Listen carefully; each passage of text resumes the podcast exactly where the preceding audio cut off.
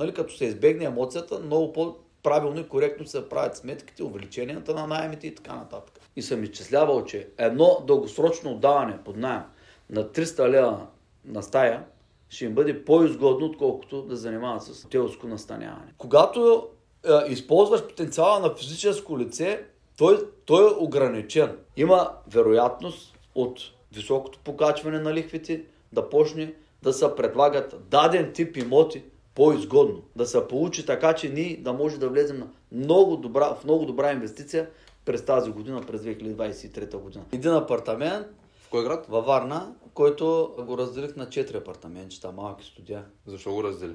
Да може найема да е по-висок. И това нещо ще е много добра опция в следващите години за хората, които им се занимават с този вид бизнес, също да влязат, да се подготвят през тази година и в следващата година, 2-3, ще има златни възможности по тази стратегия.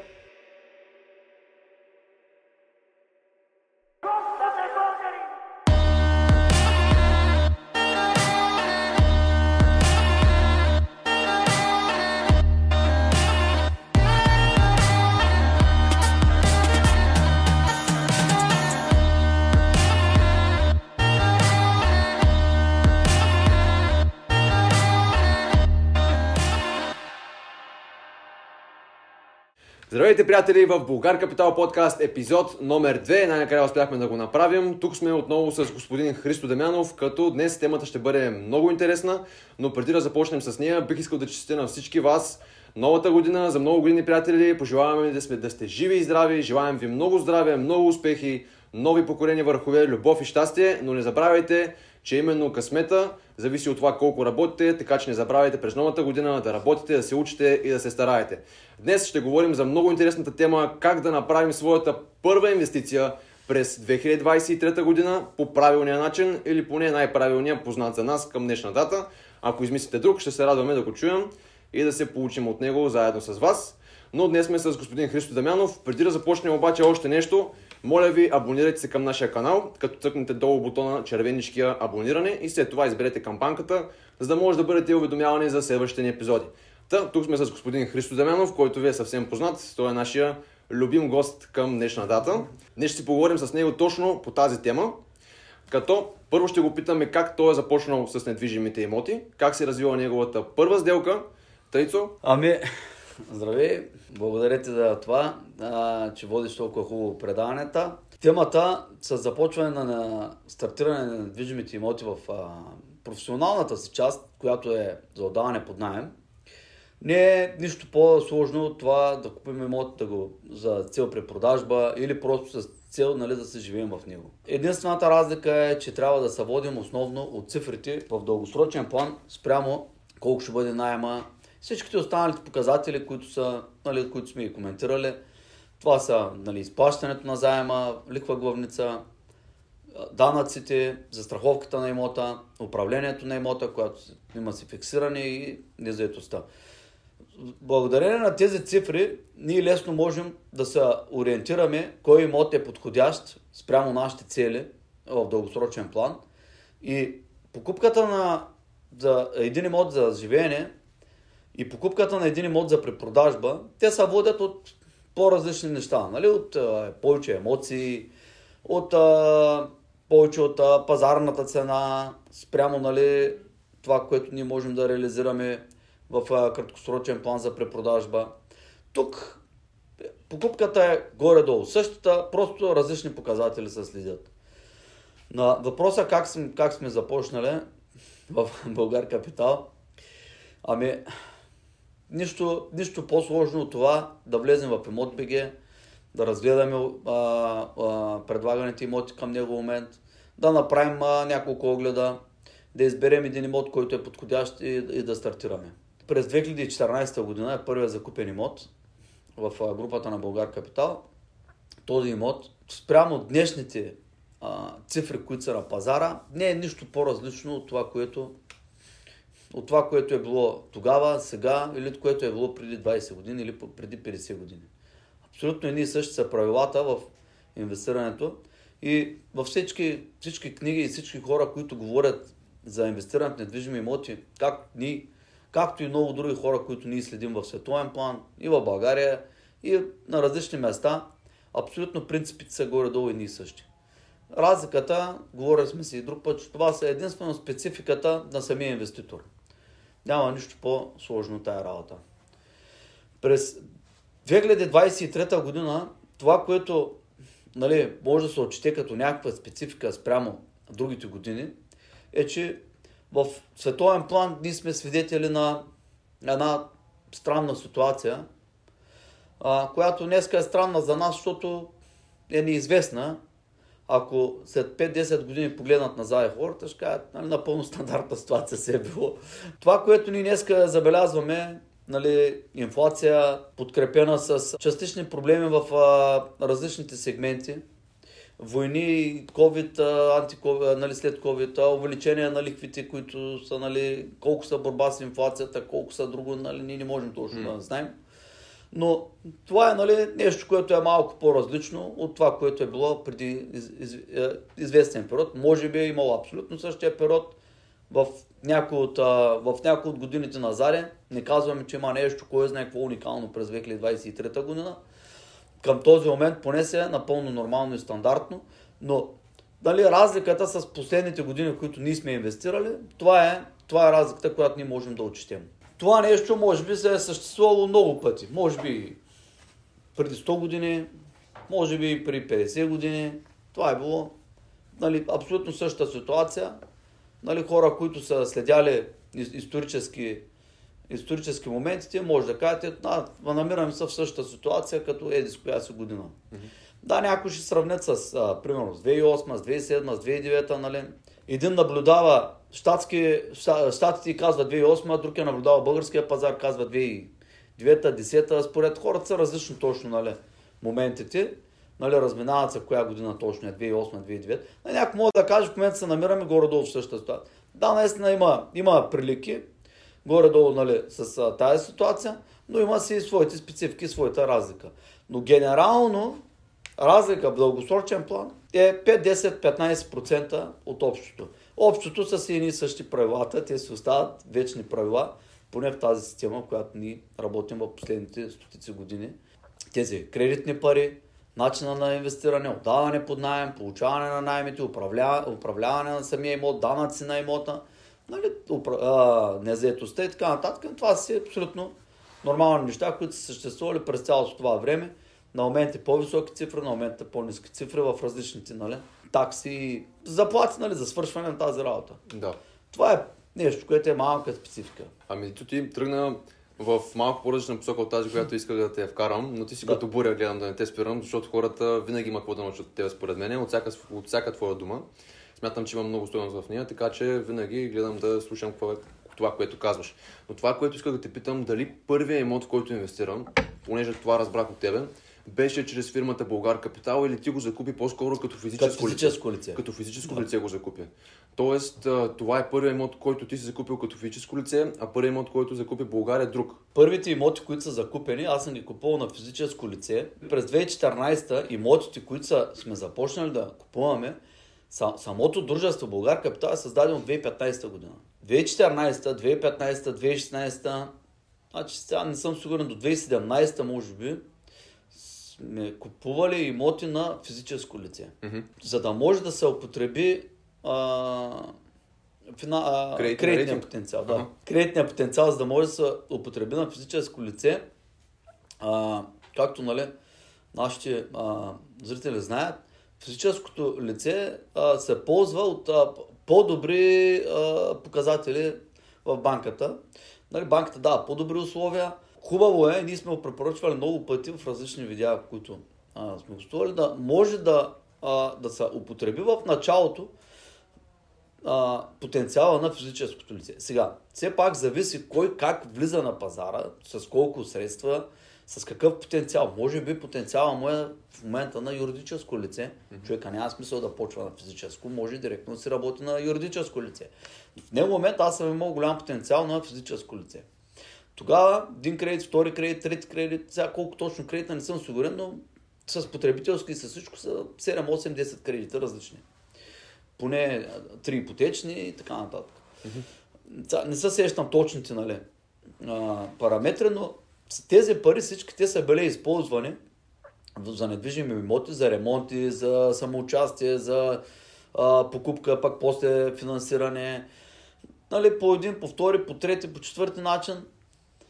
А, в крайна сметка, целта е била да се употреби потенциала максимално на физическото лице. След това имотите, част от тях бяха продадени, част от тях апортирани в дружества, след което тези дружества, дяловите бяха апортирани в Българ Капитал в майката. А какво е апорт? Апорт е не парична вноска в капитала на дружество. Mm-hmm. Дали внасяш в капитала на дружеството пари в банковата сметка, нали, отиваш в банката и внасяш 100 лева да запишеш капитал на дружеството, нали, или 100 хиляди лева, mm-hmm. или един мотор, или един имот, или а, някаква се движима вещ, ако ще и кон да е, mm-hmm. да, има и кони апортиране, а, няма значение какво е, това нещо, което апортираш, имота примерно, му се прави оценка, държавна оценка и на базата на тази оценка, чрез адвокати, адвокатите а, изготвят на базата на тази оценка непаричната вноска в капитала на дружеството. Mm-hmm. Почти същото, все едно да отидеш да внесеш пари в банката и да, да запишеш капитал на дружеството. Mm-hmm. Това защо се прави? Това защото когато имот е на твое име, на физическото лице, за да е на името на фирма в бъдеще, това ти трябва да направиш а, или продажба към дружеството, или вноска в капитала на дружеството. А, сега, това са основните неща. Дали, по този, а, това, защо се прави обаче това нещо?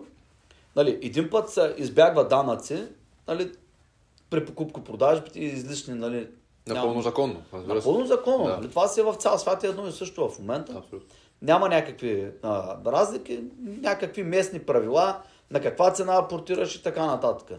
Mm-hmm. Това и в България го има, но да не задълбаваме, който иска нали, да се консултира, нека да намери адвокат. Аз не съм адвокат, нали, не мога всички гледни точки нали, да, да, да го кажа. Има начини за апорт и не на цената, на която е пазарната цена спря... в България, спрямо това, което ще дадат цена от а, да, данъчните. Данъчното ще... А, те наемат а, три вещи лица, мисля, че беше, бяха. Те правят една средна оценка, пазарна, mm-hmm. Която е горе-долу пазарна оценка, когато виж вземете от лицензиран оценител. Mm-hmm. Нали? Нищо по-различно, но те по същия начин, по същите правила правят оценката. А, има начини за вноска в капитала а, на друга цена, определена от тебе. Това мисля, че бяха комодитни дружества. Не съм професионалист, не ги разбирам. Който иска, нека да се консултира с, с адвокат нали, за спецификите на апортите. Да. Не са абсолютно нали, еднакви нещата. Защо обаче е другата причина нали, от гледна точка на бизнеса, освен данъците, на първо място е самия бизнес. Защото данъците са следствие на, на бизнеса, който правим. Когато е, използваш потенциала на физическо лице, той, той е ограничен. В много от банките ще ви кажа, че да, от тук нататък не можем да финансираме повече от това, което сме финансирали до момента, защото нали, вече, вече се вижда, че вие правите бизнес. Нали, в момента, в който а, аз започнах да ги апортирам тези имоти, сега не се сещам, но примерно са били 15-20 имота давани под найем. Вече банката вижда, че ти а, правиш а, бизнес и това не би следвало ти да си, а, ти да си физическо лице. Mm-hmm. Или ако си физическо лице, трябва, нали, ти скоро ще влезеш и по ДДС най-вероятно, а, нали, поради покупко-продажбите, които правиш и така нататък. Не? Нали. Също са счетоводни и правни въпроси. А, но и банката спира да те финансира тебе като физическо лице. Сега, може би има банки, които ще продължат да те финансират. Но голямата част от банките няма да искат да го направят. Mm-hmm. Затова ние трябва малко да изпреварим момента, в който ние, ще, а, ние да апортираме имотите. Ние като усетим или като се съветваме с банкери, като видим, че е настъпил момента, в който ние няма да можем да се финансираме, е хубаво ние да направим апорт в дружеството малко предварително, няколко месеца поне. Дружеството веднага започва да, да събира найемите от наемателите, съответно започва да прави кредитен потенциал самото дружество. Това нещо може и паралелно да се движи, може и отделно да се движи, нали, на, на един път в, в края. Може и предварително да сме започнали имоти, които виждаме, че няма да бъдат финансирани от банката, можем да започнем да ги закупуваме на юридическо лице. Добре, Ицо, значи ти казваш, че си започнал като физическо лице 2014, 2015, 2016 до 2017, долу-горе си работил като физическо лице. Да. Тоест ти сам си казал, Долу-горе, че защото съм работил комбинирано. комбинирано си работил. Да, някои имоти директно на фирмите съм ги купувал. Разбрах. Добре. Тоест Но ти препоръчваш, физическо лице съм продължил до 2017 година. Горе до 3 години. използвал си го на макс. Да. Ясно. Тоест ти препоръчваш на хората... Препоръчвам тези, които имат потенциал на физическото лице, да си го използват. Аз тогава нямах на фирмата потенциал. Мгм. И след това, нали, вече да си правят потенциал на фирмите. Добре, а относно тази първа сделка, отново да те питам, тя се случи през 2014 като физическо лице. Да, да. Добре, тя каква беше? Апартамент. Един апартамент само. Един апартамент кой град? във Варна, който а, го разделих на 4 апартаментчета, малки студия. Защо го раздели? Да може найма да е по-висок. Студията, всеки знае, че те са нали, по-скъпи на квадрат спрямо цената, която е на а, по-голям апартамент. Точно така. Този апартамент беше на първи етаж, в стара туклена сграда, а, и имаше маза. Мазата, между другото, стана най-скъпа. Масата стана най-скъпа от апартаментите. А, да. Самия апартамент стана на три апартаментчета, три студия. Да. А, къде е законно, къде незаконно нали, са разделянията, това е друг въпрос. И самата маза, на нея изменихме статута и я отделихме от апартамента и тя стана ателие, двустаен апартамент. Горе-долу, нали? Двустайно ателие стана, да. 37-8 квадрата, нали? Но стана си спалничка и отделно, нали, кухничка Ага. кухня, преходна така. И вече си имаш една стая, нали, по-голяма така, хубава, нормална стая, която си спалне, вече, нали, баня, туалетна и така нататък. Иновация но, за Варна. Но тя бе... То... Не е много иновация, ама... Това е в... А... Тя, мазата беше полу... полусутерен. Нали, с високи прозорци маза. И малко свалихме нивото отвънка и оттам направихме врата през прозореца. и стана така с стълби да се слиза Ага. от, от задната страна на блока и оттам влизаш. Ага. Да. Двора никой не го използва. Освен този апартамент. Нали, това също е специфика, защото сега не може някъде нали, в общи части да правиш каквото си пожелаеш. Там също бяха общи части, нали? този двор е общи части. Нали? Самия апартамент имаше част. Mm-hmm. Нали? Както в момента апартамент, част от земята. Нали? Без значение дали имаш част от земята или право на строеж, то е едно и също. Нали? Но не мога да правиш каквото си искаш нали, там в а, това място. Но така беше самия апартамент, никой не ползваше този двор. И затова така го направихме. Затова на, си го на ползва. стъпала, да, ни го ползваме. на стъпала и оттам вече с цяла врата се влиза в апартаментчето. То, и така се, и влизаш по-рано, ама малко с косови така надолу се създаш. Ние сменихме мястото на прозореца на място, направихме врата додолу и стана отделно. Това нещо вече става, а, мазичката стана доста а, с хубав наем и горе трите апартаментчета, които бяха нали, отделни, а, едното стана съвсем, съвсем малко, нали, не съм сигурен дали трябваше да е отделно, може би трябваше да са горе само на две да го разделим апартамента, но другите станаха така приятни и си бяха нали, отдавани под найем постоянно, имаше си наематели и района такъв на Варна, центъра на Варна беше, има се постоянно търсене. Това е първата сделка. Това е първата, да. Добре, за първата сделка препоръчваш ли да наемем управляващ на тези имоти? Да, Ти- да, задължително. Аз не съм го управлявал никога. Нито един от имотите не съм го управлявал никога. Препоръчвам самото начало никой да не си прави никакви експерименти, директно да се стартира с управляващи. Да, може да му е по-скъпо, под нали, защото примерно има малко имоти, а, има някакви специфики там на имота и така нататък. Но самото управление, това си е вид работа. Не можеш да, да се губиш времето с а, управлението и нали, да се бъркаш, че печелиш повече, защото нали, не плащаш управление и така нататък. Но това си е вид работа, който ти трябва да си го сметнеш. Без значение дали сам на себе си ще го плащаш или на друг човек.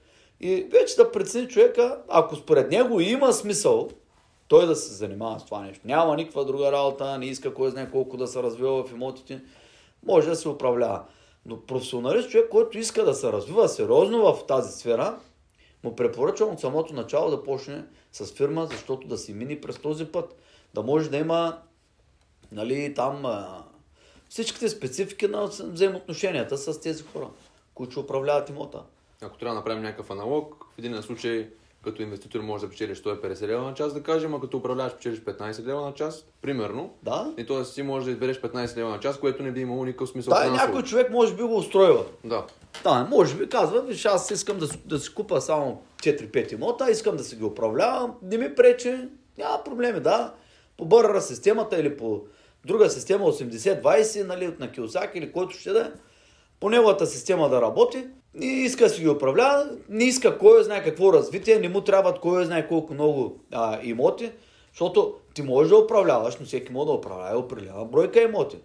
А после, когато ти управляваш, не можеш същото време, дори да можеш 100, 100 200, 300 имота да управляваш, същото време, нали, това ти е отнема от времето, от а, а, енергията, която ти не можеш пък а, да се концентрираш върху финансирането, рефинансирането, търсенето на имоти, което е много, по, много по-доходоносна работа. Важните неща, които ти носят 150 лева на час. Точно така. Да. Губиш времето с ня- някакви дребни сметки, така да кажем.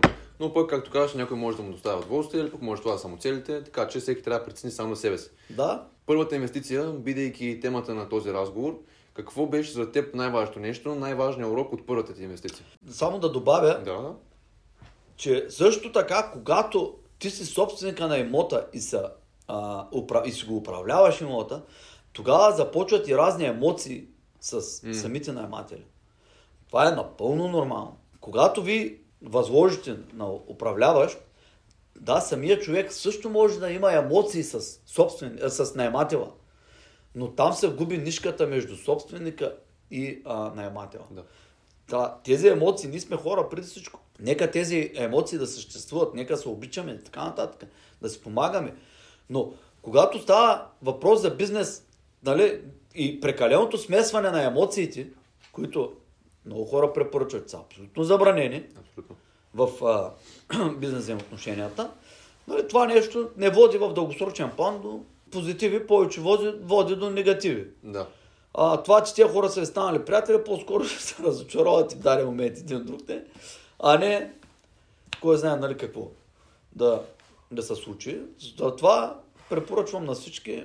Това е другата гледна точка, която, нали, като се избегне емоцията, много по-правилно и коректно се правят сметките, увеличенията на найемите и така нататък. Да. Или пък ако настоява човека, примерно, да се бъде той управляващия, примерно нещо, което аз бих вметнал, дали съм го прочел някъде или съм го чул някъде, но мисля, че е полезно. Ако си си управляваш на собствените имоти, по-добре да кажеш, че не си собственика на наемателя. Ами да се правиш на управляващ, че имаш шеф, той е някъде там, лошия шеф, винаги да обвиняваш него и по този начин избягваш това, че ти трябва да вземеш решенията като собственика, че се чувстваш като работник просто. Да, ето хубав трик. да това е, мисля, че е хубав трик, по който ако... Се обаря на шефа и това е. Да, обажда се на Ще проверя дали става тая работа. обажда се на жената и си Да. ходите с нея. Да, така или иначе. Ето има си шеф, няма да излъжи човека. да, точно така. В Добре. крайна сметка звъним на жените да попитаме за много от нещата, така че Тъй, че няма да изложим, няма да излъжим. Така че, ето, хубаво оправдание. С, с чист- чиста съвест. Да, точно така. Сега, а, на другият ти въпрос, какви... А, Най-важният урок. Най-важният урок. Значи първо влагата. Влагата съществува в много голяма част от градовете в света. И влагата, там си мислех, че ще мога да, а, да избягам от влагата. Не можах да избягам от влагата. Няма бягане от влагата. На всички имоти до момента, на които сме правили и ремонти и сме се мъчили да избягаме от влагата, не сме успяли. Да, закърпвали сме положението, частично по-за кратък срок, по-за дълъг срок, но влагата си я влага.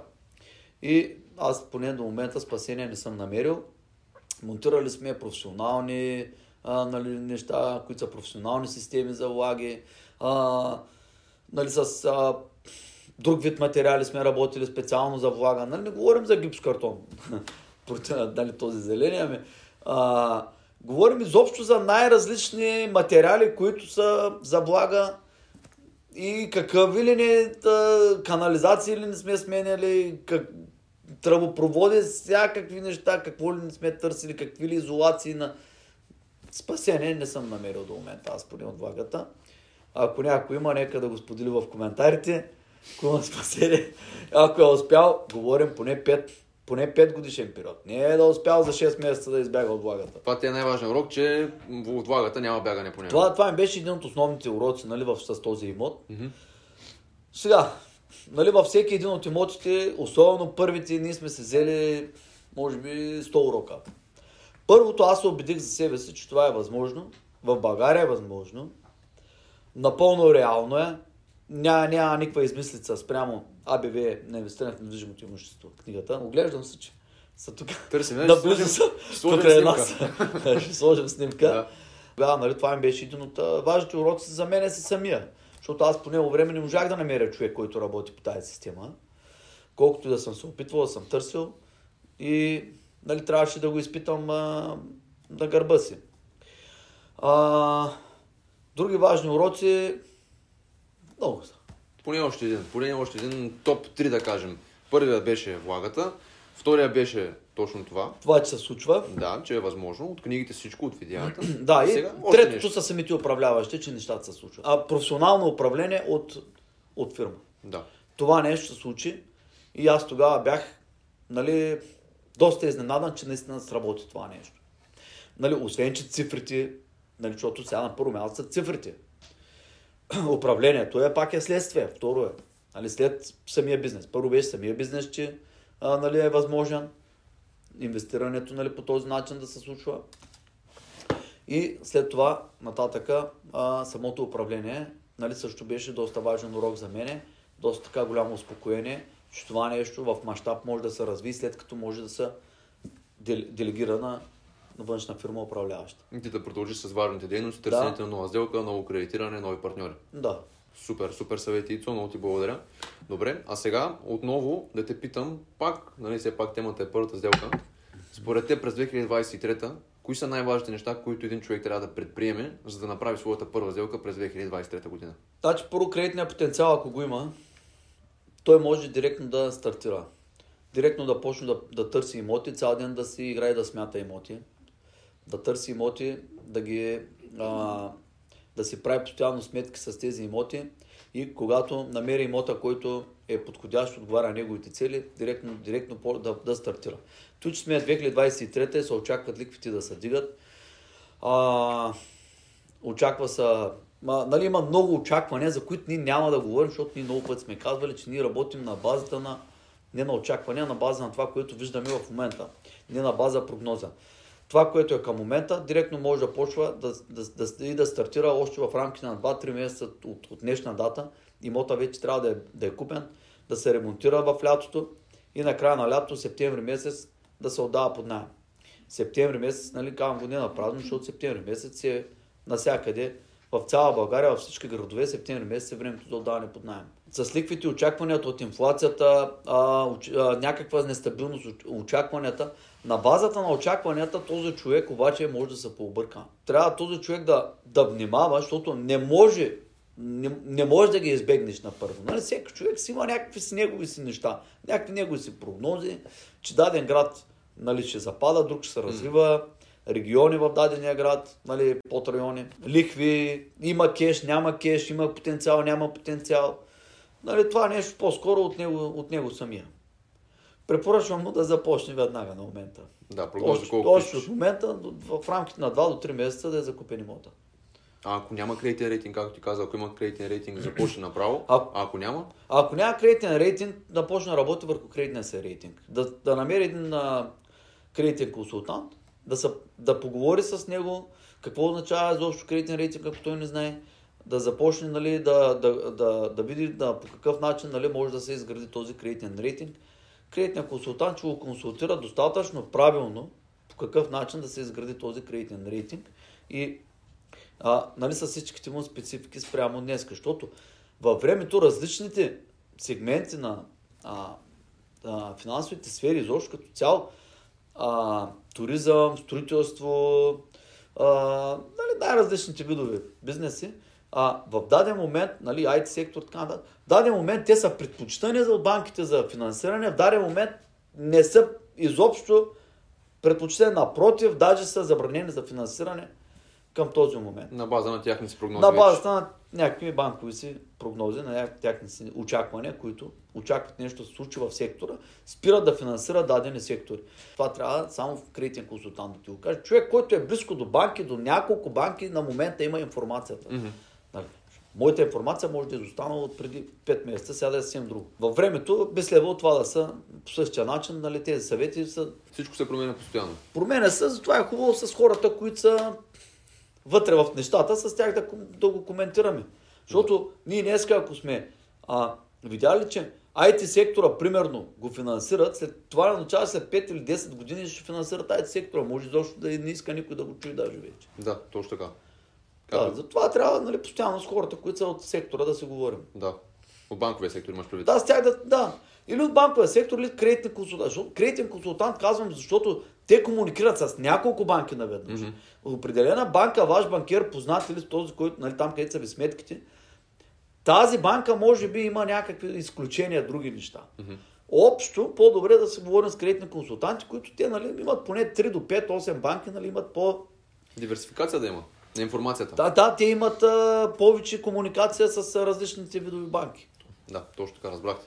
Добре, а независимо дали имаш кредитен потенциал или нямаш кредитен потенциал, какъв е твоя съвет, знаейки, познавайки напълно стратегията БРР? Дали един човек да действа по традиционната стратегия, да изтегли кредит, да има самоучастие 20% за сделката и да започне днес, или примерно да се продължава да събира 100% от капитала и още 5 месеца примерно да ни купи имот с, Ако- заради това забавяне, Да, но да използва да. стратегията. Значи толкова е 5 месеца, нали, малко ще е на канта работата. Кое е по-добре, защото пък после ще му се забави рефинансирането, най-вероятно една година. А, обаче ако е по-дълъг периода и се наложи човека да а, спестява по-дълго време и не може да не намери на кредит от някой познат, някой инвеститор, да направи някакво партньорство и така нататък. Не, начини са много. Да. Не е само нали, да съберем пари от закуски и да отидем да си купим имот. Да, точно така. А, Но да кажем, че така го правим. да Събираме кажем, че да, да кажем, събираме от закуски и събрали сме за самоучастие в рамките на 10-20%. Значи това означава, че трябва да направим, препоръчвам, да се направи комбина, комбинация между 80-20 и БРР, да се започне с 80-20 и след това да се рефинансира имота. Нали, може би ще отнеме по-кратко време, но историята показва, че в този случай минава повече време. Минава поне една година след а, покупката на имота с 80-20. Като казваме 80-20, нали?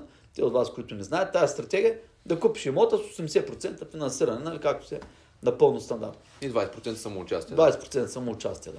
Тоест ти от а, стратегията купи, реновирай, а, отдай под найем, рефинансирай, повтори, ти добавяш едно финансиране отпред и правиш също нещо. Да, да, точно така и а, дето по тази стратегия работи Гранд Кардон в момента. Нали, ние виждаме, че той пък смени през миналата година, промени начин, стратегията се я промени. Той беше 80-20 и продажба на имота между 5-та и 10-та година, нали? Така му беше. Точно така. А, обаче, ето сега новата му стратегия е рефинансиране на третата година. Защо на третата година? Първо. Ами, защото той при тази, този голям а, а, размер на сделката, той не вижда как ще го направи това нещо на първата година. И, и аз не го виждам. Тук, когато става въпрос за физическо и юридическо лице, нещата се различават. Той очаква а, да завърши една счетоводна година, втора счетоводна година, да има поне две счетоводни години завършени, отчетите да са готови, за да може да се финансира през третата или чак през четвъртата година. Нали? В плана му, е, ние сме го разглеждали с теб и анализирали, че на третата година той ще финансира, рефинансира. Значи 80-20 и после иска да изтегли и то не 100% от вложението, нали, тези 100% от инвестицията, тези 20% от вложения капитал или 30 или 40, нали, защото той пък работи с а, а, много инвеститори и финансира на около 60-65%. Да, общо. Общо, да.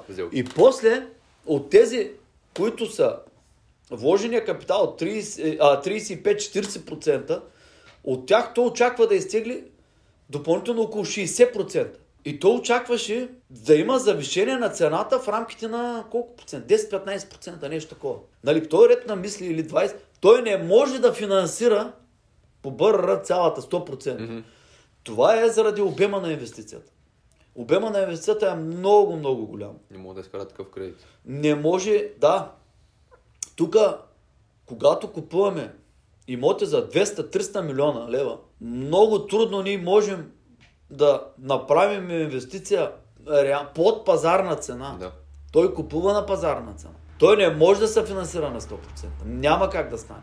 Той купува после готов имот, а не ремонт. Нали, Да. БРР системата е Точно така. да, да ремонтираш имота. И да го вземеш по ценен, следователно да е... Да, да го вземеш подценен, при покупката да спечелиш, Точно така. след това да ремонтираш, което Градената стойност. с ремонта ние не подобряваме стоеността на имота, просто влагаме в, тази, в този имот Да. средства, за да, за да изглежда вече по-привлекателна банката, банката да може да го финансира на по-голям процент от самата му пазарна оценка. Да. Той не, няма как да го финансира на 100% този имот. И при тази, този голям обем 60-65% си е напълно стандартна инвестиция. Нали? Малко банки ще влязат с 90% финансиране. Аз не съм сигурен изобщо, че има банка дори в Штатите, която се съгласи да направи 90% финансиране на такъв размер инвестиция. След това, той очаква пазара в следващите 3 години, примерно да е около 10% нагоре. И след това да финансира малко по-голям процент. След като е доказал, че този имот работи наистина, очаква по-добре да го... Нали, той очакваше и найемите малко да са по-добри. Точно така, което дига неминуемо стоеността при Точно така. имоти. Да, от, а, по-голям пасивен а, а, поток да има, за да може нали, да изплаща малко повече към банката. Да. И ето дори Гранд Кардон прави нали, а, комбинация между двете стратегии. Въпреки, че е много трудно нали, може да достигне до 100% финансиране. Не е изключено. Това, че в неговия план е да достигне до 80, 85, 90%, между 80 и 90 горе-долу. Защото той очаква от тези 40% да финансира още, 20, а, още 60. Или от 35-60, нали, което е 24, а, нали, 80 и нещо процента става общо финансиране. Един голям инвеститор, който работи с комбинация между двете стратегии и залага малко по-дълъг период, защото е юридическо лице. Физическото лице тук трябва да се заложи поне една година, според мен. Нали, не е изключено стане 6 месеца, но според мен е доста трудно ще бъде. Трябва да е с много добър кредитен потенциал, много добър имот и така нататък. Че да се случи по-бързо това нещо. Рефинансирането. Рефинансиране при положение, че си го финансирал, Да. В началото още. да, в Да, началото 80-20 и после искаш рефинансиране да Да, е направиш. модифицираната сделка, която ти каза, модифицираната стратегия, да. Да. Това е. Това не казвам, че не може да се случи за 6 месеца. Да. Може да се случи, но е, а, не би следвало да е в нашия план за 6 месеца. Да. Трябва да си го сложи, малко по-дълго да си го заложим. Всичко е възможно, Сега, въпросът е да смятаме. ние да- БРР много пъти сме казвали, нали, при покупка на имот с кеш, много пъти сме казвали, ма може да се случи за 6 месеца. И 6 месеца е един нормален срок. Да го ремонтираш и да го финансираш. Това е напълно стандартно. Въпреки това, ние трябва да залагаме 6-12 месеца. Даден човек, който, а, нали, тук е спецификата на самия инвеститор, може да, да работи на една година. Винаги сме консервативни да бъдем изненадани. Ами, да, защото едно залагане през 6 месеца, да, първия път се случи, втория път се случи. Ама те се застъпват нещата. Ти имаш да търсиш новия имот в това време. Да. Ти имаш групи да намериш за ремонт, може би е на друго населено място. Нали? Трябва да направиш а, всичките проверки, които са за найеми на това место и така нататък. пазара всичко да оцениш, еми, да намериш ти си екип. имаш и техническо време за тази цялата работа. Точно така. Нали, това, че някой го е направил първия и втория път за 6 месеца и казва, аз вече, нали, след 10 години ще го правя през 6 месеца. Да, не е изключено да го прави през 6 месеца. Но има голяма вероятност да се останеш разочарован. Планът е да не се случи точно. Не би следвало да разчиташ на късмета. Ами да, до голяма степен. Колко бързо можеш да се ориентираш на различни пазари с а, различни а, управляващи да говориш на имоти, с различни а, адвокати на място, различни а, нали, местни а, брокери, които ще ти намират а, имотите, ти ще ги проверяваш спрямо тези цифри. Да търсиш Нали, това цялото си е система от работа. Да, средна заетост, среден найем на пазара, търсиш, търсиш още какви имоти се търсят. Всеки пазар е различен се. Абсолютно. И може от бързането пък на друго място да сгрешиш. Да. Оставаш се в голям риск. Поставяш се в е, риск от разочарование от себе си, което не е необходимо. Ако се работи правилно и малко с по-бавни стъпки, резултата може да е много по-голям в дългосрочен план. Не е задължително. не е задължително нали, да, а, това, че дадеш малко по-голяма скорост, да спечелиш а, повече в дългосрочен план. Защото пък може пък от бързането да се объркаш на много места. Да. Тоест, в крайна сметка на въпроса дали да започнеш с стратегията БРР и да изчакаш малко за да я приложиш или директно започнеш с стратегията 80-20, твоя отговор е да си направиш сметката, тъй като няма една точна формула. Както кажеш, ние е сирене да го отрежем. Да, обаче, ако дълго време, както казахме, ако се налага дълго време да събираме а, средства, не искаме да работим с заеми от приятели, роднини и така нататък. Или не можем. С комбинации между някакви потребителски кредити, ипотечни и така. Да. Не искаме да се излагаме в тези видове рискове. Да. Искаме да съберем парите просто. Това много ще забави цялата работа. По-хубаво е веднага 80-20 и комбинация с БР, Да. което удължава малко нещата, нали, тук трябва това да отчетем, че удължава малко рефинансирането. Изваждането на всички средства от сделката, от инвестицията, собствените средства. Малко удължава периода на това. Което означава, че Но- удължава и периода до следващата сделка. Да, но, но по този начин ние веднага започваме, веднага, ние веднага сме вече в пазара. Да. Което е много по-добра стратегия, отколкото да чакаш след година и половина или две години да събереш парите, че тогава да инвестираш. Най-малкото вътрешно емоционално, ти знаеш, че вече си инвеститор и вече си на пазара. Абсолютно и вече си тествал и а, ето както е първата сделка моята, която Точно направих, така. първата инвестиция, от нея примерно аз очаквах една доходност, тя се получи Можеш ли да споделиш? 6,29. А, Ти точно ми идва, е, трябваше преди да закръгля малко, нали? 6,29 ми се получи а, а, от първата сделка. Нали, аз очаквах малко повече. Не съм загубил. Научил съм се на определени уроци Да. от, от, а, от тази инвестиция, но вече аз съм, вече аз съм влязъл в пазара. Вече съм убеди, убеди се, че става това нещо, Да. че е възможно. точно така. И ние трябва веднага да го започнем с 80-20 и това е. Какво като стратегията БР е по-добра? Ще дойде време и за нея. Спокойно. Никой... Тя няма да избяга. Добре, ето засегнахме как да започнем първата сделка. Много ти благодаря за споделеното мнение и за споделените знания и опит. В такъв случай бих искал да те питам, тъй като най-много засегнахме отдаването на имоти на дългосрочна база. Какво мислиш, като за начало човек да започне да отдава имоти на краткосрочна база? И може да споделиш също така какво смяташ за краткосрочната база, найемите на краткосрочна база като цяло. Възможно е. Може който иска да опита. Аз нямам голям опит с отдаване под найем на нощувки. Нали, краткосрочна база говорим нощувки. Да. А, сега тук мога да вметнем нещо интересно за а, нашите зрители, че ние също така отдаваме под найем а, средносрочен найем. 3 месеца, 6 месеца, 2 месеца, 1 месец. Там се завишава найема между 10 и 100%, зависи от периода, в а, който отдаваме по-кратко, между 6 месеца и 1 месец. А, също така, нали, с нощувките нямаме, нямам голям опит, не мога, не съм професионалист. Има, има книга на български, как беше само книгата, че я забравих. За Airbnb, не? Сеща се за някъде имаме из нашия офис. Я да я погледна. А, ето я. Намерихме я. Ето Airbnb наръчник. Тук е пълно сниги, където да бутнеш все книги има. То... Навсякъде е с книги за имоти. И не само. Airbnb наръчник на Станимир Ненов, който иска, нали, може, може да прочете неговата книга. Там има сравнение с дългосрочния найем, където аз не съм много съгласен. А, може би поради опита, който има човека с а, отдаването под найем на, дъл- на дългосрочна база. Не съм сигурен колко голям опит има. Но има неща, които аз не съм съгласен. За мен е дългосрочния найем е много по-добър от краткосрочния. Това, че краткосрочния найем може да е по-изгоден, нали, нощувките, а, било то за един ден или за една седмица, две седмици, така нататък. А, да, напълно съм съгласен. Ако правилно се организира, би, би трябвало да се получи по-добра доходност, но при правилна организация. Като казваме по-добра доходност, сега според мен се измерва 10, 20, 30% по-добра. Не можеш да... Според мен много трудно може да се направи много голяма разлика с дългосрочния найем.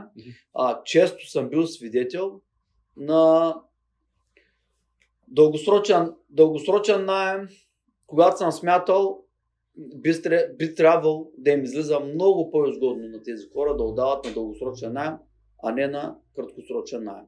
Имайте предвид, че в сезон, когато няма търсене на нощувки, в него момент Примерно зимния. ми, да, и зависи нали къде сме пък позиционирани, точно така. защото пък може да са бан спорта. Прав си, прав си. А, ще бъде извън сезон, доходността им ще бъде по-ниска от дългосрочния найем. Това трябва да се отчете като минус пък в другите, сез... другите месеци. Точно. Не да броим тези три месеца, дето не е сезона и да кажем, ето ние направихме тройно спрямо дългосрочния найем. Да, Да. трябва да се смята на годишна база всичко. В един случай е минус, плюс и спрямо дългосрочния найем е хубаво, който иска да прави а, а, нали, краткосрочен найем нощувки, да се изчислява процентно съотношение и да прецени това нещо заслужава ли се да се изобщо да се организира по този начин или е много по-добре някой да ни управлява нашия имот на дългосрочна база и ние да сме истински инвеститори, пасивни, до, до каквато цел трябва да се достигне с всички имоти отдаване под найем. А, краткосрочната база също така, там трябва абсолютно, има много вече повече разходи, там трябва много внимателно всичко да се изчисли и вече, който иска нали, да не плаща определени неща, да има предвид, че в даден момент може да си ги плати. Да. Защото много хора ще кажат, аз ДДС ще няма да платя, туристически данък, М. трето, пето, нали, но нека да има предвид, че в даден момент може да се наложи да ги плати с задна дата и нали, с лихвите, глобите съответните и така нататък. Защото съм чувал всякакви видове сметки, които са абсолютно неверни, са пълни глупости. Да. Дори много хотели, съм бил в хотели, които съм а, правил сметката на този хотел и съм изчислявал, че едно дългосрочно отдаване под найем на 300 лева на стая ще им бъде по-изгодно, отколкото да занимават с хотелско настаняване. Едно хотелско настаняване, всеки знае, то е свързано с много, много, много претенции на хората, без значение колко е ефтин или скъп е хотела. Проблеми, задачи, Нали, има работници. си много повече организация, много повече хора, много по-сложно Да. се управлява хотел. А хотела, за да се управляваш хотел, това нещо от дългосрочна база трябва да има наистина сериозна разлика, че да служа. Сега, между другото, преди няколко месеца говорих с един човек, който има а, хотел, много голям, много хубав хотел. Кон- И го а, отдават на комбинирана база, дългосрочно и краткосрочно. Определени етажи са на дългосрочна база, определени етажи са на, на нощувки. И го попитах, откъде печелите повече? И, защото така и предполагах, не бях изненадан, когато той ми каза от дългосрочната база. Дългосрочната база е в рамките на 300 лева се отдава под найем. Около 300 лева. Значи, краткосрочната база, нали, нощувката е около 60-80 лева на вечер. В този диапазон се движат цените. Еми, вие сами може да си направите сметка как това става, вече сами си преценете. Хората си знаят, професионалистите са, знаят си работата. Това беше техния отговор. Отговорът беше в последните две години. Сега, дали в последните две години COVID, там някакви други истории, нали, са имали по-малко търсене. Може и да е комбинирано с това, те да са станали по-добри в отдаването под найем на дългосрочна база. Мгм. Нали, защото и там си има своите подобрения във времето. Както едното има оптимизиране, така и другото. Нали, не може да ги пренабрегваме двете неща и винаги да се се- среднем, а да сметнем средно. А е тук в района а, 500 лева е години наред ние да изчисляваме. Да, ама не. Нали, самата дългосрочна база също си има своите специфики. Може да се дава комбинирано, може да са... Има си и други видове печалби. И те са много съпътстващи печалби си има и дългосрочния найем. Не е само чисто найема, който ние получаваме. Нали, говорим чистия найем. Освен чистия найем си има и допълнителни печалби, които може да се реализират. Ние на дългосрочна база ние, ние можем и допълнителни услуги да предлагаме. Нали, особено когато са ни по-организирани нещата и в по-голям мащаб. Колко става по-голям мащаба, толкова по-лесно става да имаш някакви допълнителни неща, от които си да печелиш. При едно сравнение с отдаване на нощувки, нали, нощувката тя е съпътстваща. Интернет, телевизия, вода, Консумативи включително. консумативи, стълбищи, всичко е включено. Мгм. От другата страна не е включено. Ние не го смятаме. Защо не го смятаме? Защото сме само един-два апартамента имаме. Когато имаме повече апартаменти, става вече, ние можем да печелим от всички тези неща по някаква си форма. Точно така. От, и, и други допълнителни съответно. Нали, най- най- най-различни. Списъка съм го правил преди 2-3 години. Той е висок колкото мен е една екселска таблица. Нещата, от които може да печелиш. Нещата, от които може да се печели в голям мащаб, когато станат имотите. А колкото по... Ние до момента, въпреки че управляваме а, нали, общо а, в Българ Капитал отдадени, неотдадени имоти са над 5, 500, може би около 600 имота към момента. Въпреки това, ние не сме достигнали момента, в който ние можем да печелим дори, дори от половината от тези неща, които могат да се печели. Ако погледнем един комплекс за отдаване под найем в мащаб, който е истински мащаб, примерно като тези, които преди малко засегнем за Гранд Кардон, значи там те печелят от поне 100, 100 различни пера. 100 различни пера, наистина 100 различни пера. И в книгите, нали, дори Киосаки ги описва, нали, перални, там вендинг машини, всякакви, нали, вендинг, примерно и ние в момента печелим, но печелим от пране, примерно. Точно така. Нали, има, си ги, има си много, много, много неща, които допълнително можеш ти да, да реализираш някакви печалби от тази работа. На хотела рекламите, примерно, са се за тебе. Нали, ти не го отчиташ. Ами ако си на дългосрочна база тия реклами, за какво сте? Ми не може ли да сложим на някой друг а, рекламата и той да ни плаща по 500 лева на месец, примерно. Това нещо не го отчита хотелиера, но то си е приход трябва да бъде при дългосрочната база. Нали, ето един от примерите. Добре, Цо, много ти благодаря за това, което каза. Изобщо за приходите, които може да имаме допълнително от найема при дългосрочния найем и как се равни дългосрочния найем и краткосрочния найем набързо. И ни показа по какъв начин може да изчислим дали краткосрочния е по-добре за нас или дългосрочния. И всеки може да се направи сметката съответно, с кой би искал да започне, с кой би искал да продължи и защо изобщо би искал да го направи. И последният въпрос за днес, във връзка с темата, как да изградим нашата първа сделка през 2023 година и да я изпълним. Какво следва след първата сделка?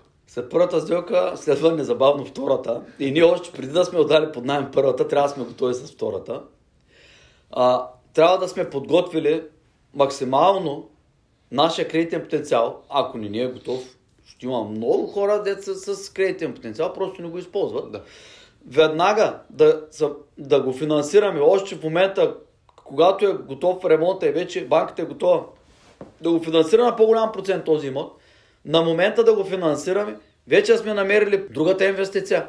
На момента да отидем да капарираме и да започнем веднага да влезем в, в, следващия, в следващата сделка.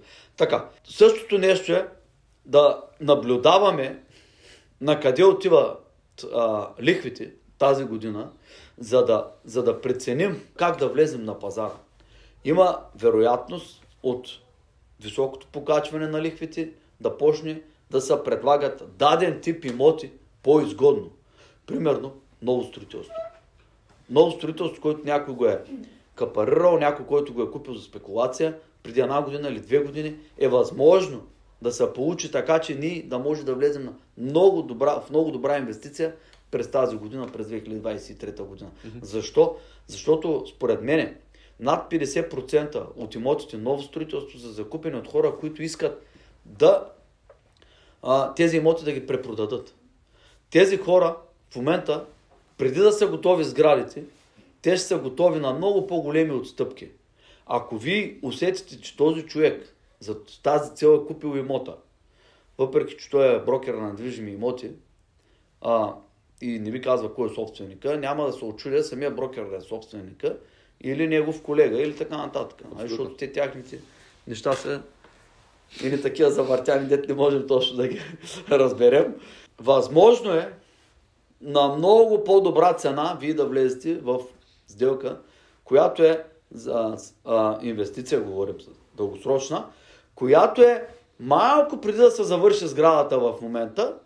Виждаме, че се завърши сградата, спокойни сме. Възможно е да влезем на 20-30% по-ниска цена, отколкото е пазара.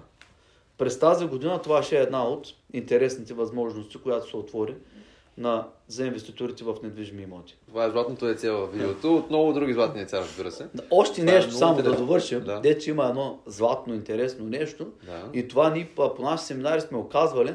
И е хубаво да направим едно цяло предаване да разясним тази стратегия. По книгата Лично. The Well Dragon Way, която е а, писана от а, двама сингапурци, които работят в а, Лондон. През предната криза, 2008 година, те почват около 2006, мисля сега да не изложа някой точно. А, те правят lease options. Това също го обяснява и как беше? Сами улици. Само, то ще е Самуел Лиц. Той също го обяснява в неговите си книги в неговите подкасти. The Well Dragon Way е много добре обяснено. Това нещо как работи и това нещо ще е много добра опция в следващите години за хората, които им се занимават с този вид бизнес, също да влязат, в, да се подготвят през тази година и в следващата година, 2-3, ще има златни възможности по тази стратегия, който му се занимава, трябва да я разясним просто по-надълго. Да. Нали, няма да можем набързо, но който иска, нека да провери Lease Options, защото още тази година ще започнат наистина много, много, много интересни предложения точно в, по тази стратегия. Точно така, това е много интересна стратегия. Между другото, не съм А, чул ми имаше да ли я в. БРР описана Lease Options, само не, че не се сещам? няма, няма и в BRR описана Lease Options. Нямаше не се сещам да сравнена? Не, Да. не се сещам да има. Който иска може да я разгледа, да прочете в интернет, има достатъчно информация какво представлява стратегията Lease Options, а, а пък ние ще предстои да направим едно видео с Скоро теб, очаквайте от нас. да обясним. Да, Добре? така. Тази стратегия е много интересна. Наистина не съм чувал някой да я прилага изобщо на българския пазар. Поправи ме ако греша. Аз не съм чувал. Да. Възможно е някой да го прави. Възможно е. Интересна е стратегията със сигурност. Може да я проучите в интернет, включително и сами Олиц, както каза Христо, а, говори за тази стратегия. Много е интересна, може да я проверите. Благодаря ти много, Христо, за информацията, която сподели с нас, с стоиността, която изобщо ни зареди с нея. Надявам се искрено тя да е била полезна за нашите зрители. Отново апелирам към нашите зрители да се абонирате за нас и да цъкнете камбанката, за да не пропуснете нашето бъдещо съдържание. Дали с Христо Дамянов, дали с мен, дали с някой друг интересен гост. Със сигурност ще намерите много стоеност в нашия подкаст. Стараем се да го правим всеки път. Надявам се и този път много да ви е харесал. Пожелавам ви всичко най-добро и успешна 2023 година от нас. Благодаря от мен. Здравейте! Отново включваме се от Backstage Room. Ето какво е нарисувал нашия оператор по време на снимките на този подкаст. Ние ще го запазим за дълги времена и ще си го закачим в историята на нашия, в нашия офис и ще бъде част от нашата дълголетна история. Благодарим ви! Едно към едно.